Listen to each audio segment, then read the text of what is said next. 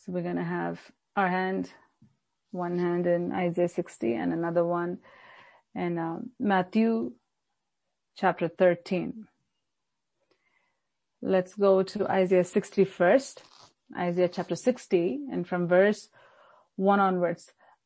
I'm going to read from the New King James and I'm going to go to a couple of um, scripture portions from this chapter and I'm going to take you through a few um, translations as the Spirit of the Lord wants me to. So we're just going to follow that. So let me just go to New King James first. Isaiah chapter 60 and from verse 1 onwards. Arise, shine, for your light has come, and the glory of the Lord is risen upon you. For behold, the darkness shall cover the earth, and deep darkness the people. But the Lord will arise over you and his glory will be seen upon you. if you just see these two verses, you can just think that, well, darkness is going to be all over this world and people are going to have darkness everywhere and I'm going to have the light because God's glory has shone upon me. So I'm going to have the light. And I'm going to sit and I'm going to be singing songs and saying, Oh, thank you, thank you, thank you, Lord, thank you, Lord. No. You have verses three, four, five, and you have more and more scriptures that explain to you the meaning of verse one and verse two. Why is God's glory shining upon you and why did even God bring his glory light upon your life? So when you look at verse 3. The Gentiles shall come to your light. Very important. And kings to the brightness of your rising. There's a definite promise that God is giving. What is that? People will come to your light because that light is from God. That light has this power, this, this magnetism, this force to dispel darkness, to bring people out of their darkness into the light that God has given to you.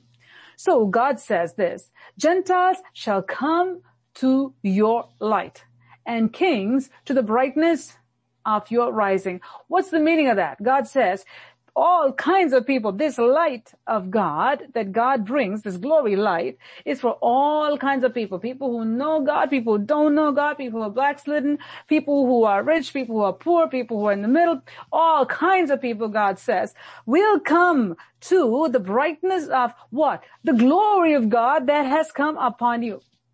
There's a purpose. There's a purpose with which why God brought you to himself. That means he is the light. Why did God bring you out of darkness and bring you into his light? Why are you within the fold of God? Why did God place you where he has placed you? Why? Ask yourself this question. Why, Lord? In a lot of times we can say, Lord, I feel so unworthy. Why me, Lord? Why me, Lord? You ask this question and the answer is here. Why?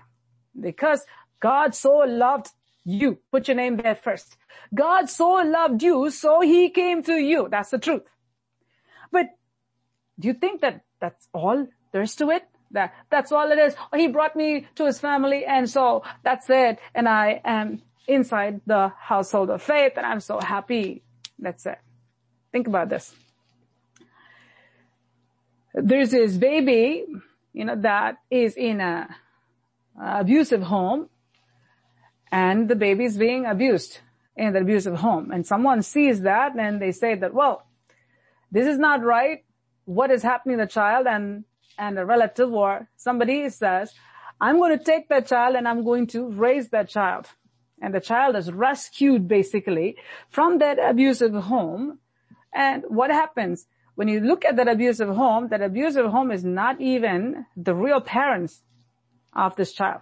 So basically, the people stole this child and the people are keeping them. That's not their child and they're abusing their child. Now, you see that this is discovered, this has been revealed and the child has been taken out of that abusive home. Now the child has been given over to the real family where the family puts everything, their heart and soul in the child because this is mine, this is my child. And the child is taken out of that abusive home and the child is brought here and the child is well fed and given clothes and, and education and everything. If the child takes all of it, all the food and everything, the child doesn't grow. When I say it doesn't grow emotionally, doesn't grow connecting with the people who are pouring into the child just isolated and thinking like, I'm just playing my video games and I have everything, whatever I want my parents give me and completely forgets where the child came from doesn't help the parents with the dishes, doesn't help the parents with cleaning the house, and doesn't help the parents with anything, and just Nick, gimme, gimme, gimme, gimme, gimme, and I'll just play video games, and gimme, gimme, gimme, I'll just, you know, be on Facebook, gimme, gimme, gimme, I'll go on social media, and, you know, I'll post this, I'll post that, it's all about me, and the child becomes a leech to the parents. What will you say? And you put your place, put yourself in that place. How will you feel? Now out of love, because this is mine.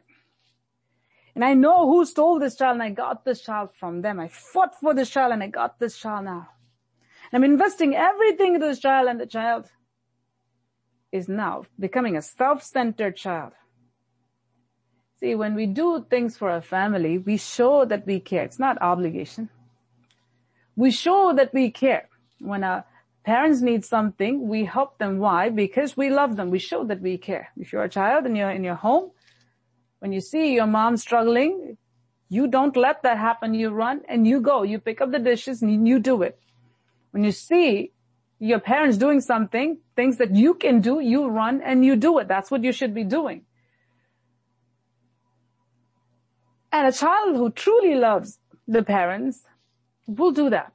When they see that there's a need, even before they're asked, they will jump in to help. They'll say, can I help? In what way? You know, can you take a break? I'll take care of this. And that's the attitude of a grateful child, a child who really loves, and it really shows the bond between the parents and the children, where the child is not grown up or is not growing up to be a self-centered monster that just gets, when am I going to get my food? Now I need this. I need that. And that student has this and I don't have that. That's all it is. He has it. I don't have. She has it. I don't have. And, and they're looking down on me because he has and I don't have and constantly a leech, but will not do much in the family. Think about it. There is this love that must be there, gratitude that must be there, where automatically, spontaneously, it's a, it's a reciprocal behavior that comes where you love me so much, I love you, and I want to do that which not I should do, but that which I really want to do because I can't see you cry. I can't see you in pain. I can't see you suffering. I cannot. I will do everything I need to do whatever sacrifice I need to do. So at that point, what do you do? You leave your schoolwork, you leave this, you leave everything, and you take care of everything. You say, you sit down, I will do it. I will cook, I will clean, I will do everything. That's a good child. That's how it should be. And that shows that there's a good relationship between the family when children are like that and, and parents invest in their children and children are raised properly that they don't turn into little monsters who just sit and just become leeches that just draw and draw and draw and draw and draw and become pain to the parents, sorrow to the parents. So when it comes to our spiritual lives, we have to become people in the household of God who brings joy to God and not sorrow to God. In order for that to happen, we have to be people who are not self-centered people. They're like, oh God, if I don't have it, and that's it, my whole world crashes, and when I don't have it, that's it. Forget about God, forget about His kingdom, forget about everything, and just sit over there with our hands on our head and say, oh, give me, give me, give me, give me. When I feel you don't give me, then I'm going to throw a fit and that's it. It just shows there's some disconnect in that relationship with God. There's something that's not there. Problem is not with God. Problem is with the human beings where believers where they are so self-centered. They're so focused upon themselves. They are like these kids. They're sitting there playing video games, playing video games, playing video games and, and on the social media and doing this and doing that and thinking what I need to have and, and uh, what they have and all about me, you see. The food comes and eat, eating time. Some kids leave their room, go eat and then come back and go into the room and do their own thing. Don't care what the parents need. Don't care what needs to be taken care of. God is speaking to our hearts at this hour. If you want to become someone who's a blessing to God, you should be like a child who's really sensitive to the needs of the parents and out of love and because these parents found you abused and saw where you were and fought for you to get you to themselves and invested everything inside of you. Your gratitude should be even more, all the more. Jesus Christ gave his life for you. He sought me and he bought me with his redeeming blood. That's who Jesus is and that's what he did. You who are made in the image of God, Satan stole you and he kept you as his hostage. He just said, candy? You want candy? And you ran after the candy and he locked you in his prison and he kept you for a long time and he abused you. Now, God saw that and God came to you. He rescued you. He fought for you. He had to fight for you in order to bring you out of that. How many of you can understand that and admit to that? That it took a fight to get you out of the hands of the enemy. God has brought you out and he's lavishing you, lavishing upon you every blessing. Every blessing, everything you have is from God and He has placed you in the house of God. We have received numerous blessings, countless blessings. And God is asking this question, are you going to be a child? It's just says, give me, give me, what's next? When is the next service and what can I get? And it's a good thing to come to the house of God with expectation and I've preached on that. But at the same time, what are you going to do for Jesus? What are you going to do for Jesus? those who are determined to be loyal to God, not out of obligation, but out of love for God, just like He loves me. We love Him because He first loved us. We love Him. Very important. He first loved us. It's huge. But we love Him. How do we love Him? By keeping His commandments, by doing what God said. And what did Jesus say? He said, go to the highways, go to the byways. He says, you see a need there. And who are those people, by the way? Who are those people? You know, the drug addict you see outside, the alcoholic you see outside, you know, the immoral person you see outside, the oppressed you see outside, people who have diseases you see outside, and all the people around you outside that you think many times that they won't take the gospel. Who are they first of all? Who are they? They belong to God. They belong to God. They should be your brothers and sisters inside your family. But where are they?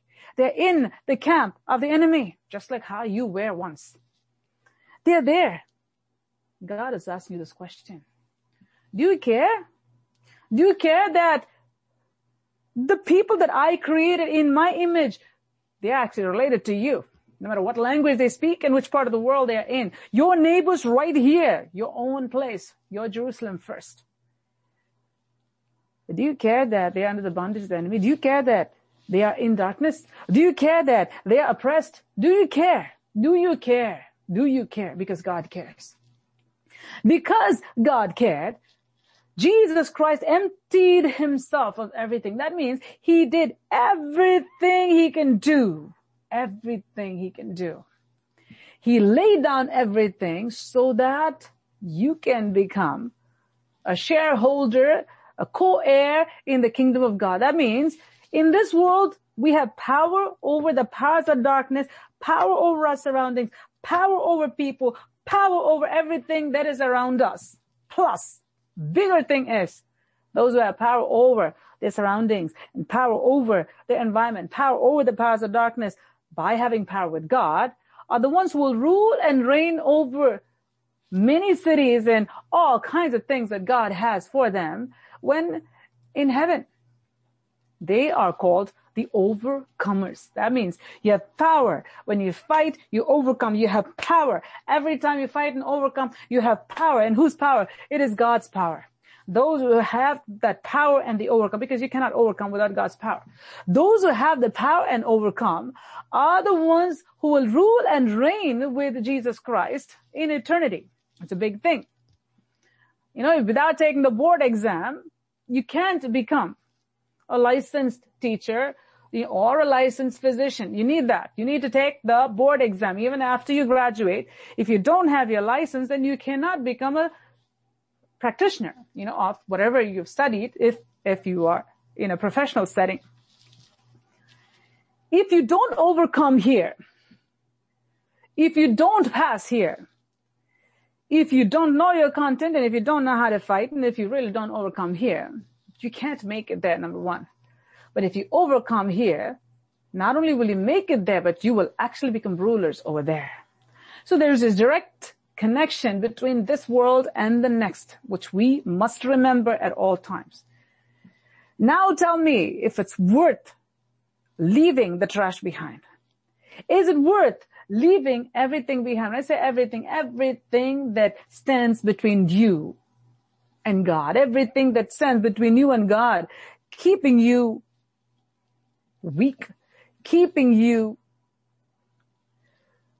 in a state of unproductivity, keeping you barren because that flow is not there. When will the flow happen? When you empty yourself fully. Jesus emptied himself. He emptied himself of everything, made himself of no reputation even though he's God and he has no sin, even the power he had as God, he just left everything. And he came down to earth. He humbled himself. Why? So that you can live.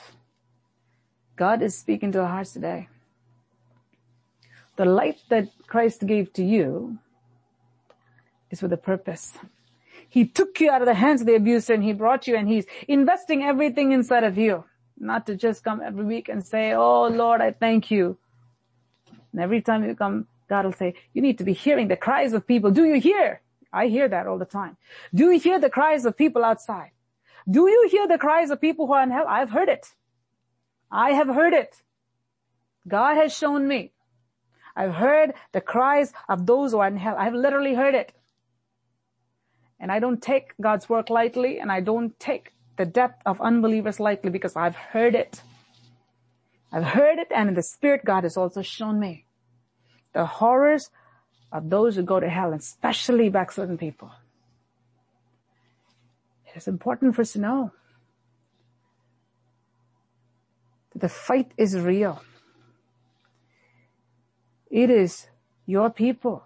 It's my people who are created in the image of God, who are dying daily. And we are thinking about our own reputation. Jesus left his reputation and he came down, but we're thinking like, oh, how can I go and tell someone about Jesus and what will they not, what'll happen if they not take it and what'll, what'll happen if they say no or what'll they think about me and they may get offended. Oh, you're so concerned about yourself. When Jesus left his reputation as God and came for you, your puny reputation matters for you. You're letting go of other souls and sending them straight to hell because you're not jumping in and not doing anything about it. God is speaking to our hearts today. If he made himself of no reputation, then you too should if you want to see souls saved. You know who will actually see souls saved and who will have productive ministry? People who make themselves of no reputation. People who empty themselves and say, forget about what people think about me. Forget about what people think about me. Forget about what anyone may say. Forget about it. I don't care. If they spit on me, I don't care. If they throw stones at me.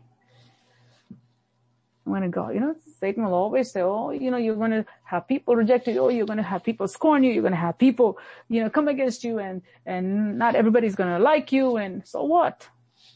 So what? What's to happen? What's going to happen?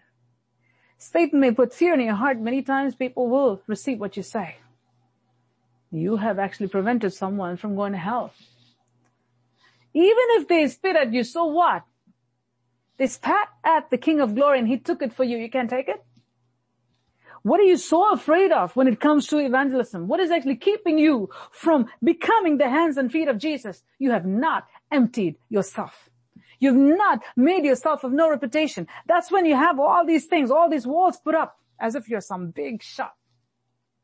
When the real King of glory emptied himself and left everything and came for you and you act like a big shot and you see others go to hell. Oh, all the blood will be upon your head for sure.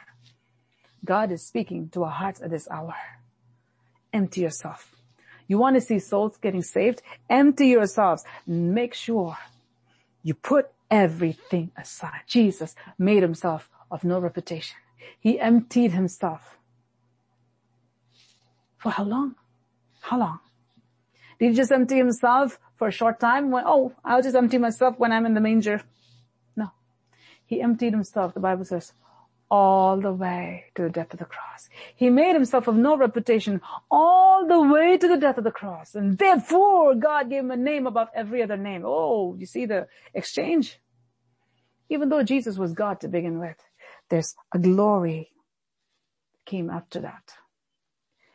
A whole different thing that you don't know about it. A whole different thing that mankind doesn't know about it.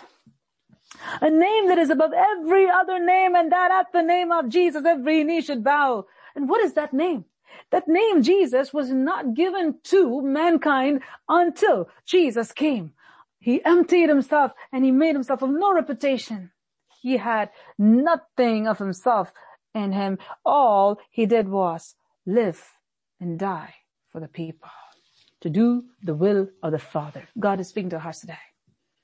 So what happened? The earthly name that was given to Jesus Christ at birth, Savior of the world, God exalted that name. That name was exalted, the name of Jesus that was given at his birth, the earthly name became torment to Satan, became a name of deliverance to mankind. God is speaking to our hearts today. There's a trade-off there is a trade-off that is there that cannot be compared with what you're actually trading in. God is speaking at this hour. If you really want to be used by God, the mentality and the mindset of, uh, oh, I want to be on the stage. I want to be a preacher or, oh, I want to go and heal people and I want to do this must go in the garbage can where it belongs because that is not of God. Anytime we try to think about ourselves as something, you are on the wrong track. God is speaking to your hearts today. The first thing is empty yourself. Make yourself of no reputation. If God wants you to stand by the church door and that's all God wants you to do, you've done your will. The part that you need to play in the kingdom of heaven, if you do it faithfully, you will be the greatest in the kingdom of heaven. Remember that. God said this, Jesus Christ, the Lord. He who's least on earth, the job that he calls you to do, make sure you don't miss it for anything. The job that God calls you to do, whatever God is calling you to do, you focus on that. Don't try to run on someone else's track. You'll end up in hell because if you don't do the will of God, you're not going to make it. When you put me, my, and I before yourself, you will lose sight at that point. You know why? Because that will come as a big, thick wall before you. And every time you go, you'll get hurt. You'll bang yourself on that wall. That's a very dangerous place to be in. We want to give the word to people because genuinely we want to see them come to God. That's it. That's it. I want to wipe the tears of my Lord. He suffered and died so that I can be saved, I can be healed, I can be delivered, that I may no more have that night. And he has become my day and I have no more nights. But there are many out there, Jesus says, there are many out there, many out there, many out there who live in darkness and die in darkness because God's people did not do their job. The church at large has not done its job. With such powerful message of the Lord Jesus Christ, you have more addicts in the youth than more youth who are after Jesus Christ. Isn't that sickening, nauseating? Your stomach should turn when you hear about this. With the God of love and with the God of power, You have more youth dying daily of overdose and more youth dying daily of suicide, more human beings dying daily, regardless their age, from young to old. Many times when I drive, when I go to the store and I come back on my way home, as I see the homes God will show, how much abuse happens behind the closed doors. You see all the houses, how much child abuse, how much woman abuse, how much man abuse, how much all kinds of wickedness, sorrow and torment goes inside these homes. Demons are occupying. You can just see a Halloween time, like all the demons are out there where all these demonic homes glorify death and Lucifer. It's hard to see. You can literally will be able to spot a house here, spot a house there that's not Halloween looking. Where is the power of Christ? What is the church doing? What are God's people doing? What are they doing? What are they doing? What are you doing? If the power of God is that real, if the Jesus in you is so powerful to drive out the powers of darkness, then we should be outnumbering the enemies out there. We should. There has to be some kind of forceful force from heaven that is overtaking the powers of darkness. You know, when Jesus lived on the face of the earth, even though he said narrow is the way, he had a very large following, a substantial following. Now out of that, how many people completely followed Jesus Christ and how many people didn't? It's a whole different story. He went to towns and cities and Capernaum and, and Choraz and Bethsaida, all those places. Jesus, at the end, he said, woe to you, woe to you, woe to you. The miracles that I did, if I had done that in Sodom and Gomorrah, they would have repented with sackcloth and ashes a long time ago, he said. He did all these miracles there. Those towns didn't believe, you know, even though they believed for the miracles, but they didn't believe unto salvation. As these two things are two different things. If they never had faith, then all these miracles wouldn't have taken place in Capernaum. They had faith. They had faith to get healed, but they didn't have the faith to get saved. Two different things. Saving faith and healing faith are two different things. People can come to the house of God and believe and they can get saved and then not show up again because they take the healing and run with the healing. Did Jesus heal you so you can take what God gives and offer to Satan? If you're healed from whatever it is and you use that organ for Satan, oh my God, God have mercy. God have mercy. It's called treachery. God have mercy. Be faithful to God. Be faithful to God. God is calling his people to be faithful to him. He took you out of darkness. He clothed you with his royal robe. And he's put a scepter in your hands. And he says, I've crowned you with loving kindness and tender mercies. I've crowned you with my joy. Now is it for us to just sit over there and not do anything about those who are there? Why did he crown you? Why did he give you a scepter in your hands? Why? Why did he give you the name of Jesus? Why did he give you the word? Why did he even give you himself? So you can just sit where you are? No. It is for you to go and do what he did. Why is the world not saved still? We know many will choose the other direction, but we still need to have, even the narrow path still has a substantial amount of believers. Heaven is not a place where you have three or four people sitting. In every generation, thousands will enter in because of the thousands who invite people into that path of glory, that they escape hell. But millions are going to hell because God's people have not done their job. They are selfish people. They're people who just pray, Lord, give me a raise. Lord, give me a house. Lord, give me this. Nothing wrong. You can ask God for your needs. Nothing wrong about it you should ask so that God be glorified, but not for selfish gain.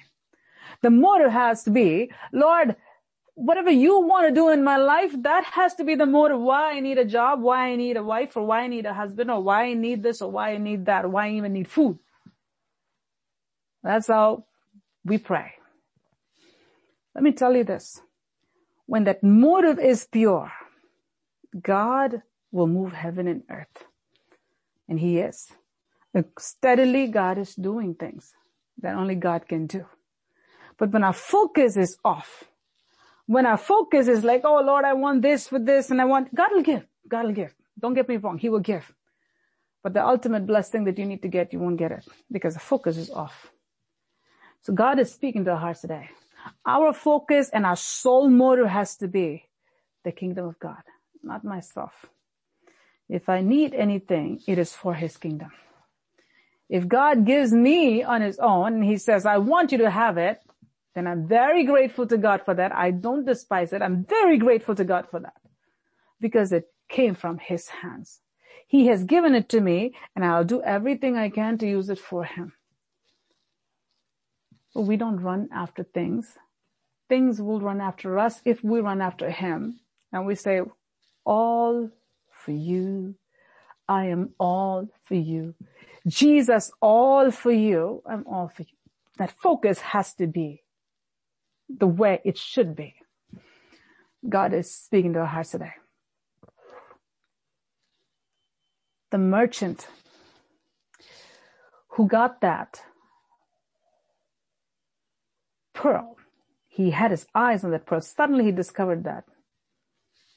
He said, Oh my God, I found this. I can't miss it for the world. Let me go and sell everything. What happened, as we heard in worship, his focus shifted suddenly. Suddenly it shifted from what he had. Until then he valued what he had. These were all important. He had all those things. But then suddenly his value shifted. His value shifted to something that he saw which is of more value. Apostle Paul says that. He had all good stuff. He was not talking about sin. Apostle Paul was a Pharisee the Pharisee. He was a righteous man who kept the law uprightly. He lived a good life even before he got saved. The big problem with Apostle Paul was he did not know about Jesus and he went about killing Christians thinking that he was doing a service for God. He was not a murderer in the sense that he went to kill people for his gain. No. He thought that the people who preach about Jesus Christ are actually taking people away from God and he went against them, thinking that he was doing a service to God. That's why God, the Lord Jesus Christ himself came to him because he saw how true you are to what you know from the Old Testament. I know you'll be faithful. And God himself went and caught him, talked to him and brought him to himself. The same zeal he had before, he just diverted that to the truth now that was revealed. And Apostle Paul says this. He says, all that I had, all the good things I had, he said, I counted all of those good things as loss. So I can gain the excellency of the knowledge of Jesus Christ, so that I may gain Christ. Because I found something far greater than what I have. So what did he do? He left everything and he pursued Jesus. He has one of the highest places in heaven and through his handkerchief, people got healed. That's how the power of God flowed into him and through him to others. Why? Why? Because he was a man who emptied himself, made himself of no reputation, emptied himself so that God can fill him. God filled him. He didn't do like a lot of people think, well, if I empty myself and do this, I will get this. So what is the gain and calculate the gain and, you know, they try to see how much they can and the focus is still me. God wants us to do a sifting here.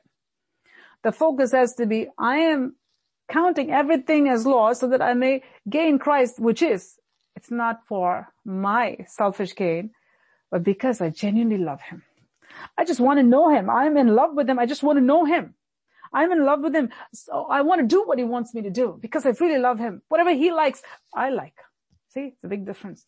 Then feeling like, I gotta do this. If I don't do this, I go to hell. That's because you're afraid of something. And yeah, you don't do this and you do the right thing. You will go to heaven. You won't go to hell. True. But you'll be sitting somewhere in some corner. You'll be least, you'll be the least in the kingdom of heaven. Notice there are many, many different places in heaven. If you think about oh, how I should have a house here and how my car should be and how my clothes should be and, you know, what will people think about me? Think about this hard because this life will pass very soon and all that we try to do to impress people means zero to you will mean zero to you on that day when you go to heaven where you're going to spend eternity there and you're in some little corner. You'll think, oh God, how I wasted my time. How I tried to impress people. What a fool I was. And look at these people who lay down their lives and they are in higher states. You'll be in some corner somewhere where you're going to live forever, where you're going to be ruling and reigning forever. That place is the most important place. And you know who really gets to be close to Jesus? Those who truly love him with all their hearts, mind, soul, and strength and who completely empty themselves and who co-labor with him. They say, Lord, I see your tears. When you cry, my heart breaks. I can't see your tears. You're still crying. You're still crying. You died on the cross. You screamed in agony on the cross and you're still screaming in agony today because many people are going to hell. Even though I died 2000 years ago, many are still going to hell. Many are still going to hell. Many are in hell screaming. You scream so that they don't have to. Many are in hell. You know why? Because the believers right next to them failed to tell them about Jesus, failed to bring them out of that pit, failed to be Jesus to them. If you would have failed in your job, it's high time you repent. If you think that I don't want them to think bad about me, I want to play nice. Playing nice will put you on that stand, the trial stand and bring you to a place of guilty verdict where the people who are around you that you failed to give the gospel, they will turn around and say, you knew this and you're going to heaven and now I'm going to hell. You didn't tell me why they will ask you on that day. God will ask you too. Why? Selfishness? Am I being selfish? God is speaking to our hearts today. The king says, go and bring the people. Bring the people. Let them taste are the food that I have for them.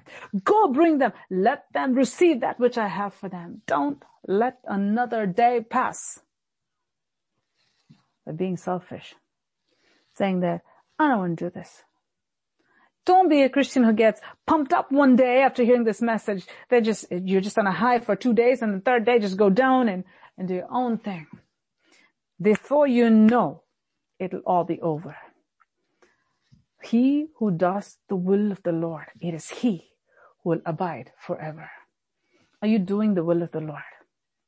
Whether it's out of obligation or whether it's out of love for him, you should be doing the will of God. But it is those who do it out of love for him will actually enjoy the process, will actually be close to God, will actually accomplish everything that God has told them. You know, there are people who go to work. They'll go nine o'clock, nine to five, they'll go barely nine o'clock and they'll do the bare minimum. And they'll do the bare minimum, they'll wait four or five o'clock, four fifteen, nine, and before that everything will be packed up and they leave. You call them bare minimum people who do their work. But then there are people who really love their job. And they will work passionately because they really love their job. And they will work to get the job done and give a really quality work. You see a difference between them both. There are a lot of people in the kingdom of God like that. People who really, really love Jesus and do God's work because they really love Him. Then there are people who will do the bare minimum. Say, okay, I just need to get my paycheck and if I don't do this and if I don't tithe, then I may get a curse and if I don't give to God and then I may have a loss and so I gotta do it or, you know, do it cheerfully do it because you love God. Do it because He gave everything for you. Don't be the other group that just says, I gotta do something for God. If I don't do something for God, then I won't have anything when I go up there. So I need to do something. So let me take five tracts and go and give today. So it'll be a check mark there. And when I go up there, something will be, you will have something. You will there, you will definitely have something because you did. But you won't have that which you need to have. You'll have a, a tiny little house with a lot of empty space around that was never occupied. I have a tiny little corner. You don't want that. Be faithful to God. Be someone who will value your soul and value your eternity now. Have that wisdom to see. Number one. Number two, be someone who truly loves God. He died for you. Jesus loved you and he died for you. Do you truly love him? To what extent you love him? See, if you really love him, you'll be so proud of him, you won't be embarrassed to tell other people about Jesus. If you think that he's really God, you should be really proud of him. If you think that he's really God in flesh, and if you think that he really saved your life and he gave you a new life, what's wrong with you? Why do you want to hide it? If that's the truth. If you really have real testimony, genuine testimony, and that this God is more powerful than all the foolishness out there and all the demonic spirits that are there, you should be the one who is bold, not them. But you see the opposite. You see the wicked going around parading their wickedness. Meanwhile, Christians are like really cringing, really afraid to say the name of Jesus and share their testimony. They're just walking on eggshells. What a tragedy. What a shame. What an embarrassment. Sinners are like not ashamed to smoke outside. They're not ashamed to be moral outside. They're not ashamed to be lewd outside. They're not ashamed to curse outside. They're not ashamed to even blaspheme outside. They're not ashamed at all. They're just boldly doing it. The evil spirit is so boldly working. You know why? Because you have weak Christians all over. There's no power there. There's no power there. Satan is not afraid of anyone here because you don't have the power of Christ walking around. No. When compromise is there, God's power will not be there. God is speaking at this hour. Do you think it's high time that you empty yourself? That you understand the worth of eternity? That you become smart in short? That the boldness that the wicked have should become way less than the boldness you have because you have the truth and they have the lies. You have the real power. They have the demonic spirits. When you have the real power, you have power over those unclean spirits. So who should be bold? You or them? Who should be bold? You or them? God is speaking at this hour. God is speaking at this hour. The Spirit of God says, Put your hands to the plow and don't look back. Put your hands to the plow and don't look back. Put your hands to the plow and don't look back. You see all those people dying? My Jesus is weeping because he did his job and he went. Now he's saying, I want to be in you to rescue them. But you know what? You're full of yourself. So Jesus can't be in you to rescue them. You're so powerless. Refer them to a psychiatrist. Refer them to a doctor. Refer them, not my job, not my problem. Throw them somewhere else. You're not giving them to Jesus. You're throwing them to someone else. And you know, it's like from going from one demon to the next. They're being thrown all around. And demon just plays like musical chair over there. God is speaking at this hour. Do you want to see your town changed? Do you want to see the kingdom of God come down in our midst? Do you? John the Baptist did. Jesus did. Elijah did. Nehemiah did. Jeremiah did. Abraham did. Apostle Paul did. Apostle Peter did. And all the 120 did. Do you want to see the kingdom of God come down to where you are? It can't happen if you're full of yourself or half of yourself or quarter of yourself. Stuff has to be out. You need to empty yourself. That means zero self. Your pot, your vessel must be empty. You need to focus on that number one. Anytime you feel like, hey, I gave the word to somebody, pat on my back. Oh, then you have to stop right there. Well, how nicely I gave my testimony. When you think like that, stop right there and kick the devil out. That shouldn't have any part inside of you. It is Christ who is working in you. Do not touch the glory of God and don't take credit for anything. It is the Spirit of God working through you. If He is. And if He's working through you, fall at His feet and say, Oh God, thank you. Apart from you, I can do nothing. Thank you, Lord, for working through me. Thank you for touching that person's heart. Oh Lord, I pray use me in the lives of many more people so that your kingdom may expand. Get yourself out of the way if you want God to come in. If you want God to come in, get yourself out of the way so that God can work. Oh, how well I sing. Some people like to hear themselves. God says, you know what? Get yourself out of the way. Your audience should be the king and the heavenly host. You worship him as you worship him. All heaven should join with you and worship God with you. You have to be immersed in him. That's what real worship and that worship will bring heaven down to where you are. Heavenly hosts will be there. God is speaking at this hour. One life you have to live. One life, only one life. One opportunity. Every day, every day, we get opportunities to be Jesus to those who are dying. Be bold.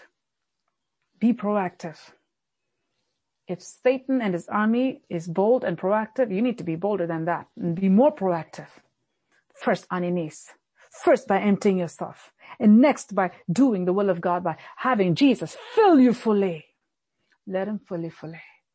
On this first day of fasting and prayer, the Spirit of God is bringing to us the most important thing. His light has been given to you. Isaiah 60. His light has been given to you and there's a promise that's been given to you, which is Gentiles will come to the brightness of your rising. Kings will come to the brightness of your rising. All the people will come. They will come to the brightness of your, when? God spoke on Isaiah 60 before. Go and listen to the message. When you completely become transparent, when there's nothing in there, that the light can just go through you and just go to people who are around you, then your light is going to really shine. That's when. But if you have something blocking that light, even though the light is there, it's not going to come outside. God is speaking to our hearts today. God's light has come upon you. What are you doing with it? Empty yourself. Empty yourself so that the light that God has put inside of you will be made use of. Jesus died 2000 years ago, but he's still crying. He said, I said it's finished. I finished my job. But the remaining work that needs to be finished needs to be finished through you. And he said, you are my hands and feet. You are part of my body. You should be doing what I did. What are you doing? When you should be doing what I did. What are you doing? What are you doing?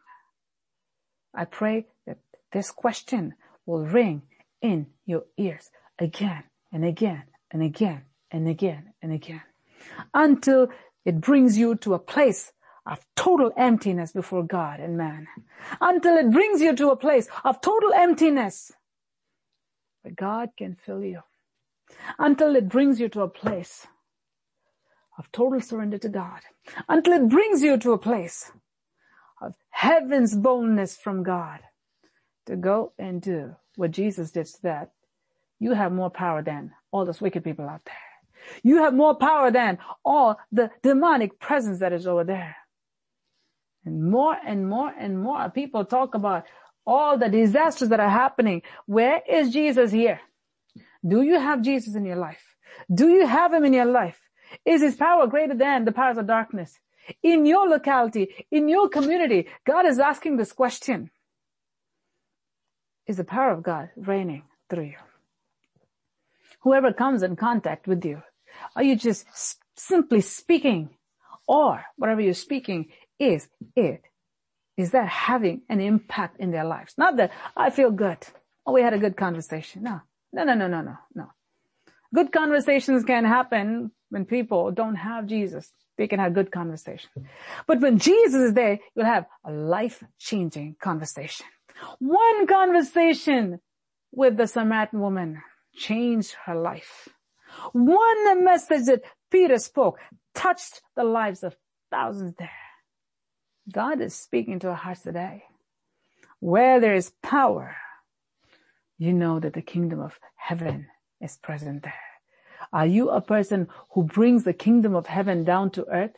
Are you someone who carries the presence of God and brings the kingdom of God to wherever you are, wherever you go? Tell the Lord, let me be a blessing to you.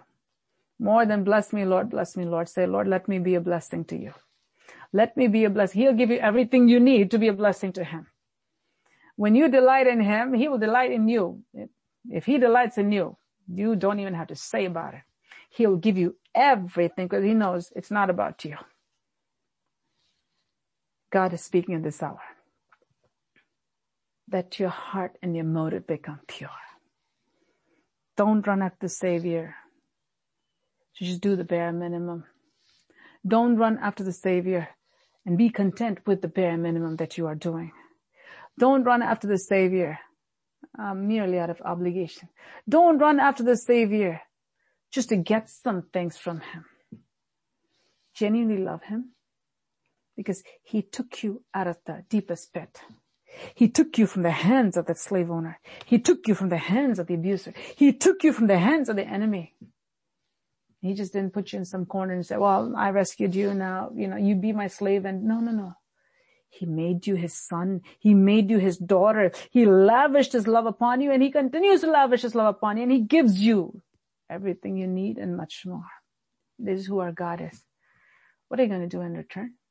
Are you going to be like the kid that gets everything and sits and just plays video games and, and just be on the social media or the girl who just posts pictures on Instagram and just all kinds of, you know, I don't know what are, what are the social medias out there now? Wherever people are, I want my voice to be heard. And I want everybody to know that I'm something and waste your time. God is speaking at this hour. Do you want to be a child that just gets everything and not reproduce.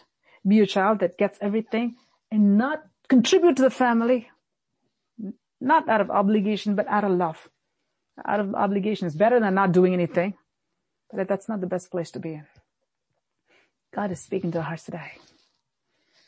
Be someone who truly loved Jesus, who gave us all for you. He gave us all for you. God gives all for you during this Good Friday to Easter. As we meditate on the sufferings of Jesus Christ, I want you to read these passages. Read Isaiah 60. He wants his light to shine through you, that those who are in dark may no more have their night. Just like how he took your night away. He wants you to be his hands and feet, to take away the nights of those who never see light. God is speaking at this hour. Read Isaiah 60 and you can read the first four verses and meditate on it. Lord, I want to be in a place where I can become productive. You need to grow up so that you can reproduce meditate on those four verses. And I'm going to give you a couple more verses and we're going to go into prayer. I'm going to pray and conclude.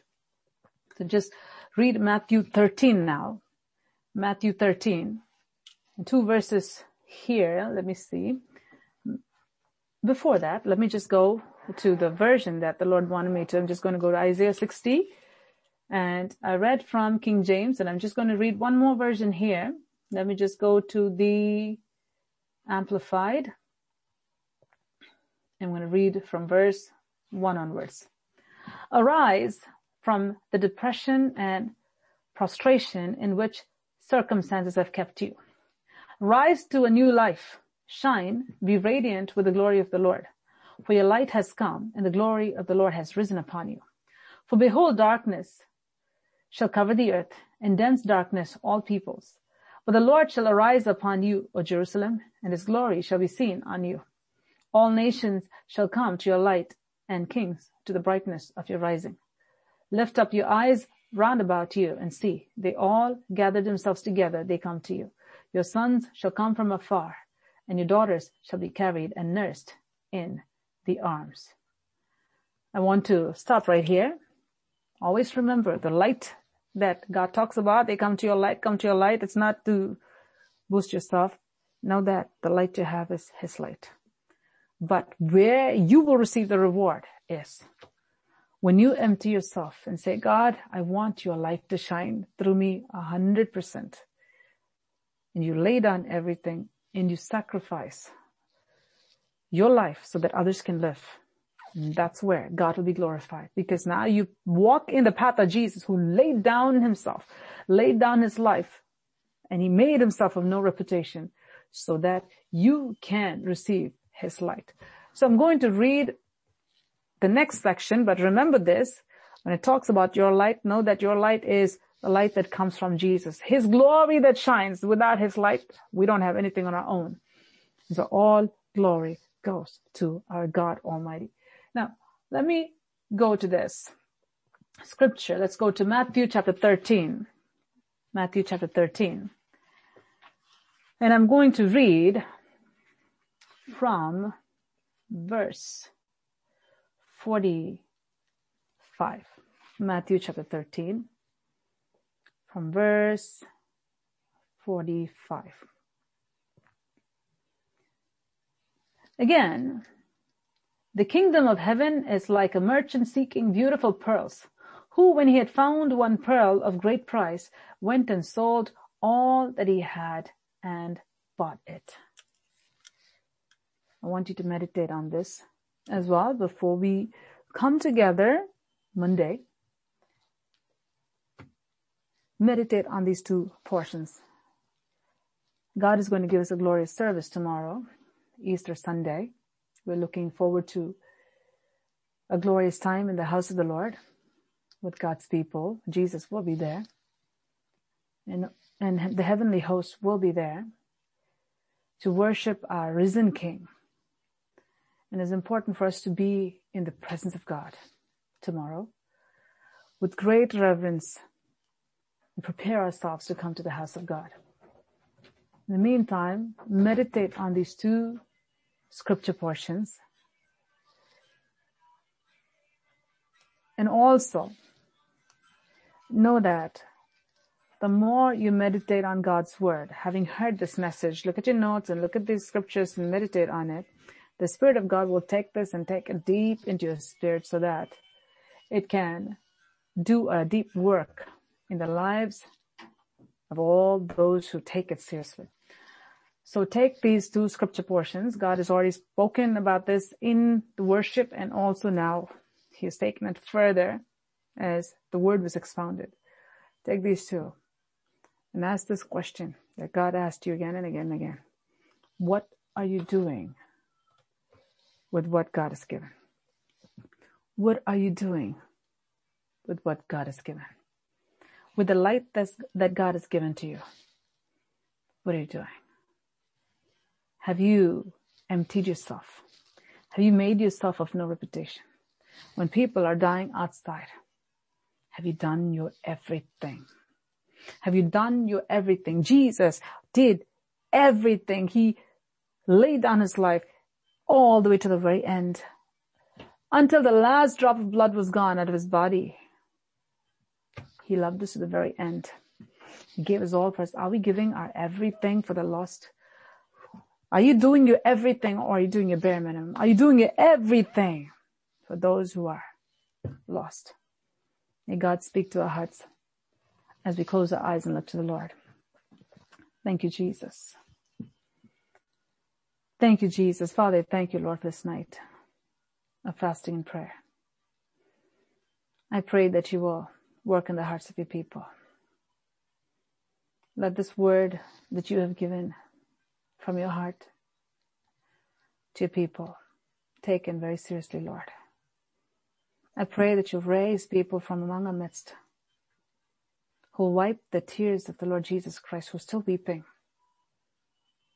because he died such a significant death and many people, multitudes are still going to hell. Multitudes have embraced darkness because they've never seen the light. Because people who have the light are not taking the light to those who are in the dark. People who have the light have hidden the light because of not emptying their self. Lord, I pray that you'll speak to every single one. Lord, that they may become the hands and feet of the Lord Jesus Christ that they may truly spend time in your presence, Lord. Work in the hearts of your people. Work in the hearts of your people. Work in the hearts of your people. Thank you, Lord. Thank you, Lord. Thank you, Lord. You're able to do exceeding abundantly above all that we ask or imagine, according to the power that worketh in us. So I pray, let the power of God truly work in the lives of every single one. so that they may see multitude come to Christ through their light. Thank you, Father. I come against all the forces of darkness and every demonic spirit that is warring against the hearts, minds, and bodies of God's people. I bind them in Jesus' name. Take victory in Jesus' name. Lord, I pray that you bless the fasting that we're all taking during the season. Bless each and every one, Father. Whatever type of fasting they're taking, Lord, bless them. And I pray that you will receive it unto yourself. And I pray that you will give each one souls, Father, that they are seeking you for. Thank you, Lord. I commit tomorrow's service into your hands. Father, do a mighty work, mighty work, mighty work, mighty work in our midst. That you will be done, Father. Guide us, Lord, tomorrow. We give ourselves to you. I pray release every single one, Lord, to be in the house of God.